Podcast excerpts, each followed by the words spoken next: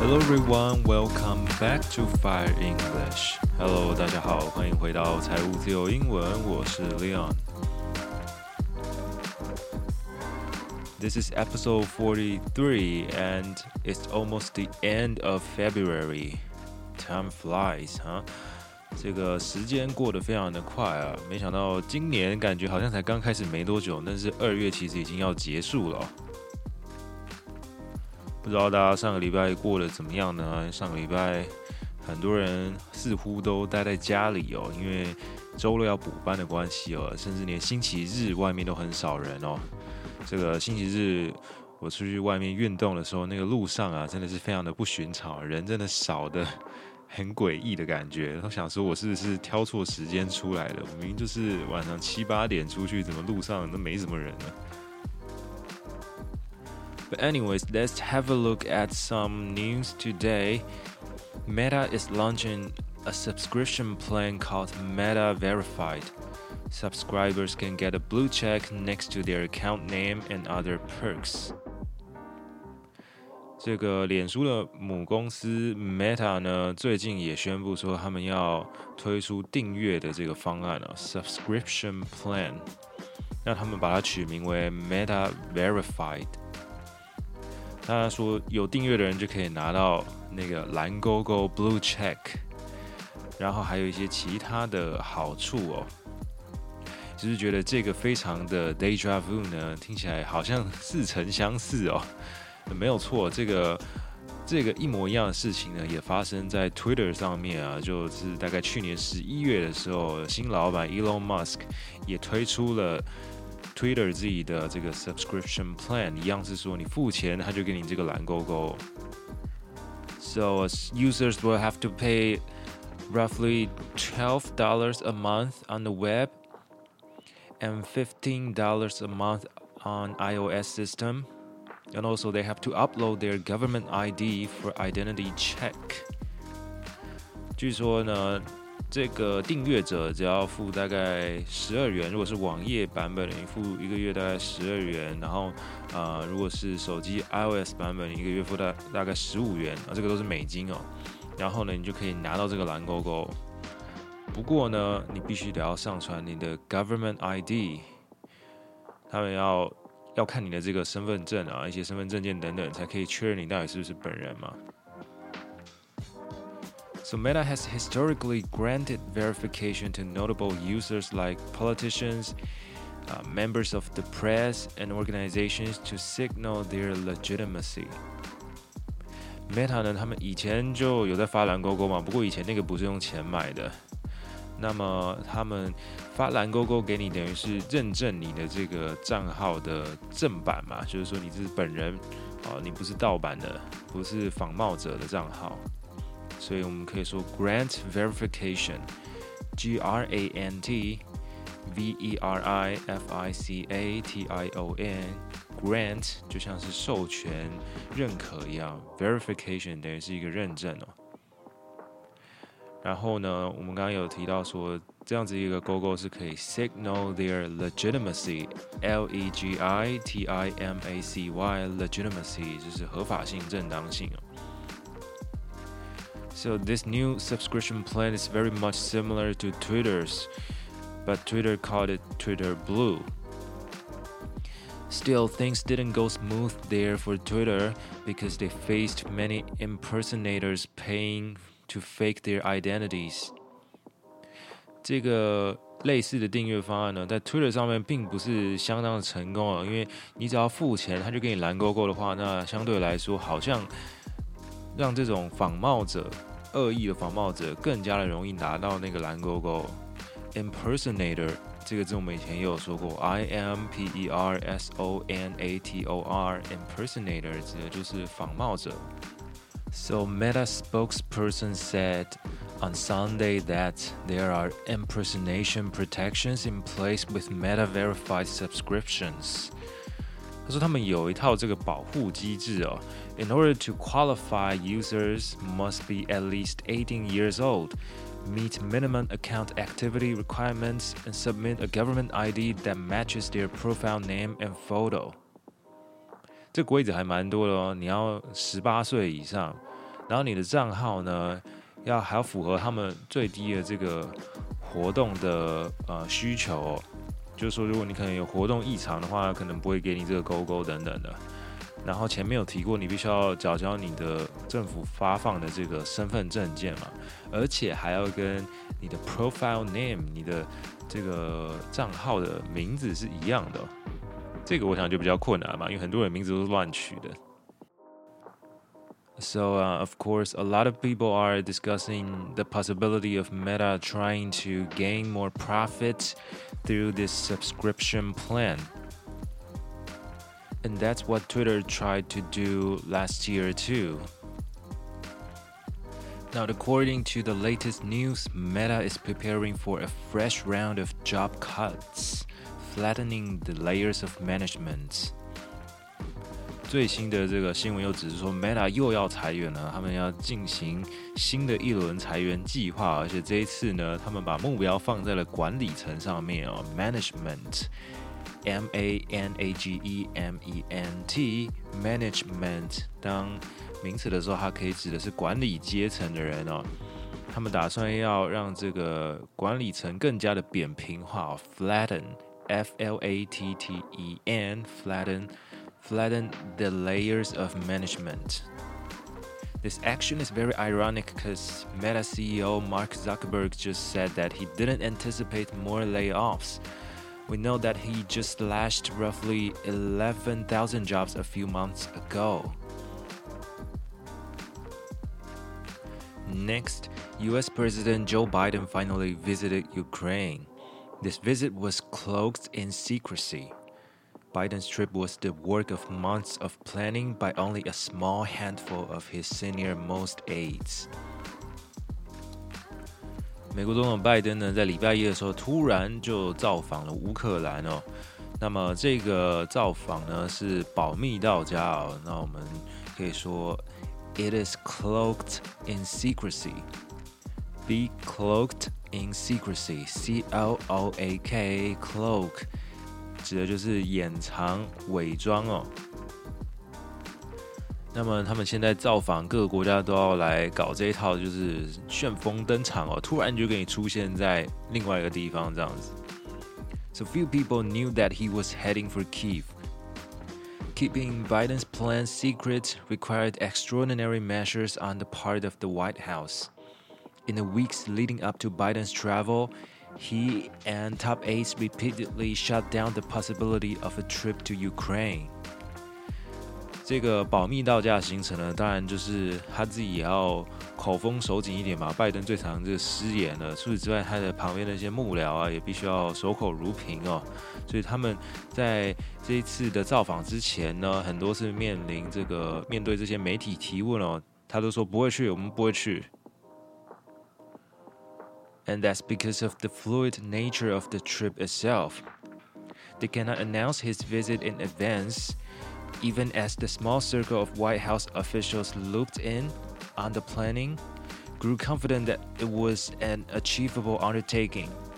The reality of sending a president into a war zone where the U.S. had no control over the airspace were daunting.因为这一次的这个造访计划呢，它本身呢实在是太不固定、太不稳定了，局势很不稳 ，fluid， 也就是液体的这个字哦，它用来当形容词的时候，有一个意思是非常不固定、很容易改变的。所以他说他们没有办法提前宣布哦，即使这些他身边的这些幕僚呢，都认为说啊，这趟行程应该是可行了。但是他们还是觉得说啊，把总统送进这个战区里面，实在还是非常可怕的一件事情哦。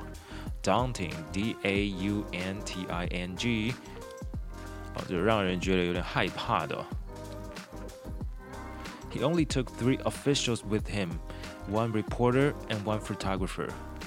So there were only 5 people with him. And as Biden was walking on the streets of Kyiv, the air raid siren wailed.拜登进入了这个基辅的时候呢，他走在大街上，结果这个空袭警报还是响了起来哦，因为这个俄军还是在非常非常遥远的地方在轰炸。Air raid siren, A-I-R-R-A-I-D SIREN Air Raid Siren 就是空袭警报。So why did he take such a risk? Many leaders have made their visits, including the British Prime Minister Boris Johnson, the ex-Prime Minister Boris Johnson, Canadian Prime Minister Justin Trudeau, German Chancellor Olaf Scholz, French President Emmanuel Macron, and even Joe Biden's wife, the First Lady Jill Biden, visited Ukraine last year.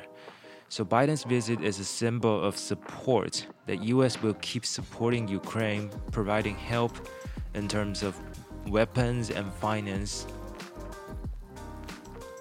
And of course, he met with Ukrainian President Volodymyr Zelensky and announced $500 million of additional assistance to Ukraine, and said that there would be new sanctions on Russia. 他当然跟这个泽伦斯基乌克兰的总统会面啊，然后继续呢商讨说美国到底要给你多少钱、多少武器这样子啊。不过当然他这个举动呢，应该是让美国人蛮不爽的，还有包含共和党的那些党员呢就觉得说你这是拿美国人纳税的钱呢来这么乱搞啊。And last, have you ever heard of the term nepo baby?A nepo baby is the offspring of a famous person who follows their parents into the same industry and often is met with success despite the competition. Nepo baby 呢，这个字呢，中文有一个非常贴切的翻译，叫做新二代或者是富二代哦。原本大家都在想说，英文里面好像没有富二代或是新二代这个词哦，没想到最近呢就给创造了出来哦，就叫做 nepo baby N-E-P-O-B-A-B-Y。So nepo is the short form of nepotism. Nepotism is the act of using your power or influence to get good jobs or unfair advantages for members of your own family.Nepotism 呢，在这个中文里面我们翻成裙带关系哦，有点难以理解。其实就是有一种用人唯亲的感觉，靠你的亲属的权利啊、地位啊，来帮助其他家族里面的成员，可能获取一些好处等等的，就叫做 nepotism。那它的前面的缩写四个字母 MEPO 就被用来创造了这个字 nepo baby。其实这个字也不是说到特别新哦，其实在去年底的时候就出现了。And it was originally used to describe those who got entry into Hollywood because their parents are already celebrities, famous directors or producers.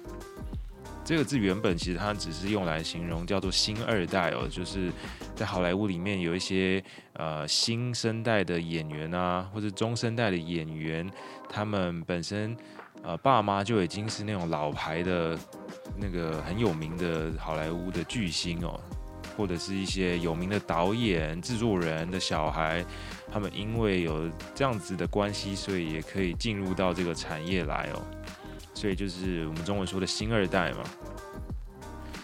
So are there any examples?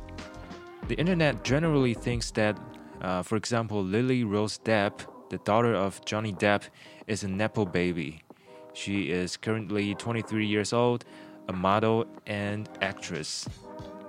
强尼戴普的女儿 Lily Rose Depp 就是被冠上了这个 nepo baby 的标签哦，她本人应该也不是很高兴。她还有后来有出来发声说什么哦，她说她的父母已经很尽力的给她一般人的成长过程，没想到大家还是觉得说她享有了很多很多的特权这样。And also, Colin Hanks, the son of Tom Hanks, he's already 45 years old, so it's kind of weird to call him a baby. 这个人我还真的是没什么印象啊，要不是看到他说是 Tom Hanks 的儿子呢，我还真不知道这位先生是谁哦。Lily Collins, who starred in Emily in Paris, is the daughter of Phil Collins, the renowned musician.主演艾蜜莉在巴黎 Emily in Paris 这部戏的 Lily Collins 也被说是 nepo baby， 因为她爸爸是很有名的一个乐手，叫做 Phil Collins。And of course, there are a lot more nepo babies in the showbiz, but this term has also been used in other industry. For example, The Economist used nepo baby to describe those who enter a company because of their parents.这个经济学人就把这个字呢的用意呢又再更延伸成我们所谓的类似富二代的概念哦，或者是说你爸妈呢在公司里面已经是那种高官阶级了，然后你透过他们的关系呢，你进到了他们在工作的那间公司哦，或者你就去你爸妈他们本身开的公司里面工作，那你也叫 nepo baby。So a research group at Harvard University suggests that people who find a job through a parent.Either at a small family-run business or a Fortune 500 company, enjoy a significant boost in earnings. 哈佛的研究团队就指出说，不管你是在这种小小的家族企业里面工作，还是你在世界500强的企业里面工作呢，只要你是透过父母的关系而得到这个工作的话，那你在这个收入啊、存款上面的增加呢，都会非常的快哦。And those who work at a parent's employer earn 19% more than those who don't in their first job. 他说，如果你第一份工作就是在爸妈的公司里面工作的话，你会比那些不是的人呢还要再赚多19%的收入哦。So once again, we see how unfair this world is.But at least we get to know that there's a new term called nepo baby.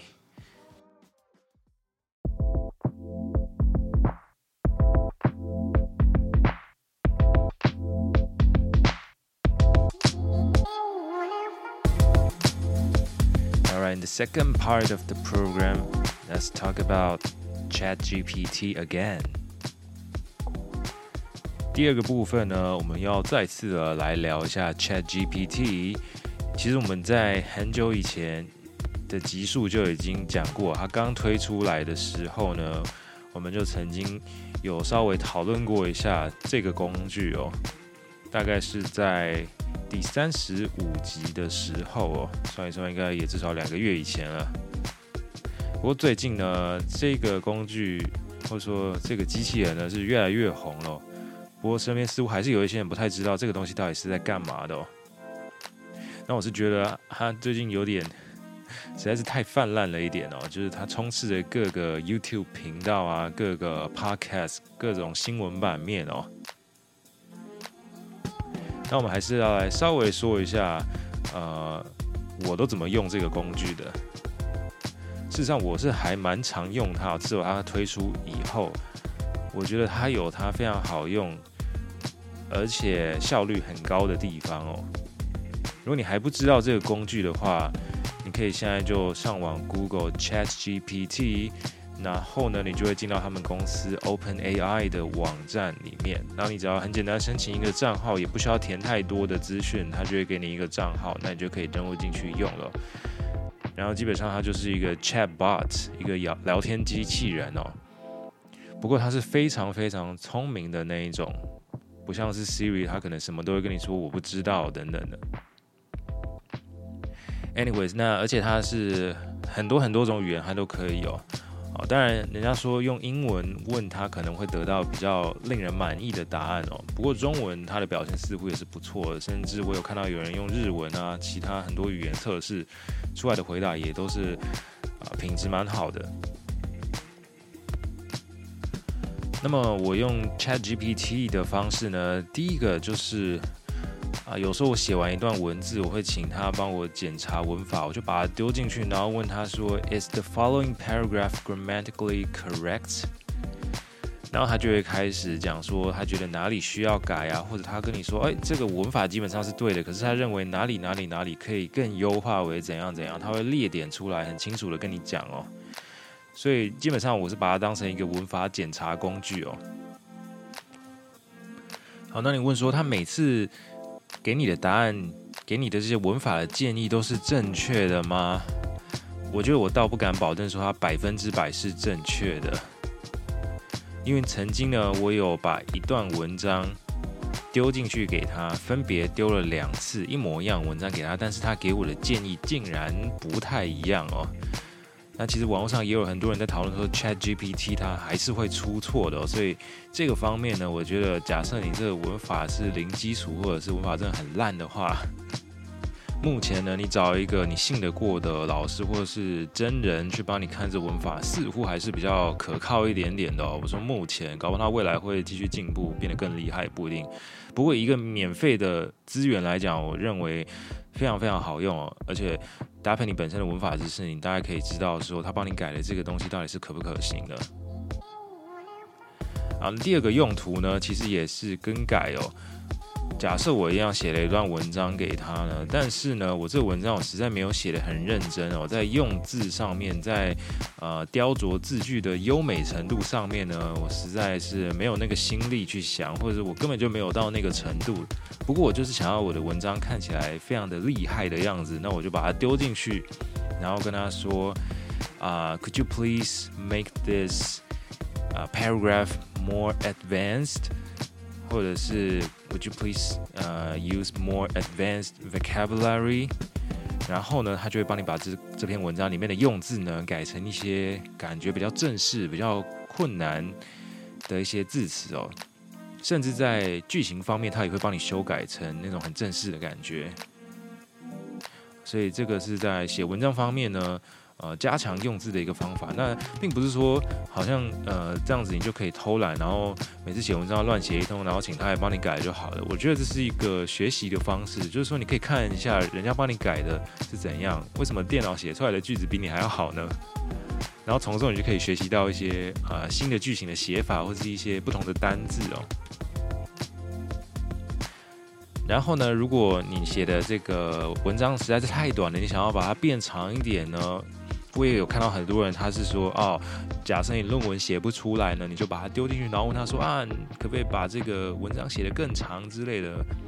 但我觉得目前 ChatGPT 把文章字数变长的功能还不是非常的好啊，它每次给出来的答案呢，会给你一些蛮垃圾的回答，或是把你的原本的那个文字啊，就是一直 paraphrase， 甚至 paraphrase 到最后呢，有点跑掉了。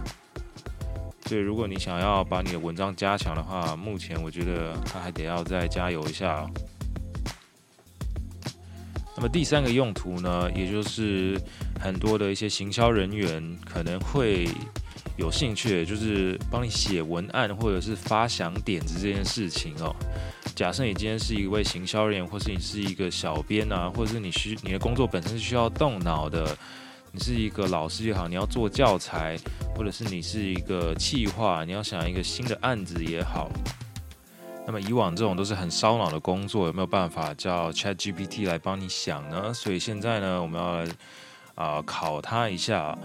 我说我现在有一个新的产品，是一个 New Wi-Fi Router， 这个产品应该有点冷门吧，对不对？看它可不可以回答出来。我说Our company is launching a new Wi-Fi router. We want to advertise it on the internet. Please help us to think about 3 ways to promote this product. And here are the answers. Number 1, social media advertising. Social media platforms such as Facebook, Twitter, and Instagram provide a great opportunity to advertise your new Wi-Fi router to your target audience.You can create visually appealing posts with attractive images or videos that highlight the features and benefits of your router. You can also use social media ads to target specific demographics, interests, and behaviors. 他第一个建议是，就是你到社群网站去行销吧，讲的是非常的片面，非常的笼统哦。Number 2, influencer marketing. Influencer marketing has become increasingly popular in recent years. You can collaborate with popular influencers in the tech niche who have a large following and ask them to promote your new Wi-Fi router to their audience. In this way, you can tap into their followers' trust and credibility to increase the visibility and awareness of your products.好，所以他第2个建议说，你要跟网红合作，叫网红去宣传你的产品哦。一样，他也讲的并不是非常的深入哦。Number three, email marketing.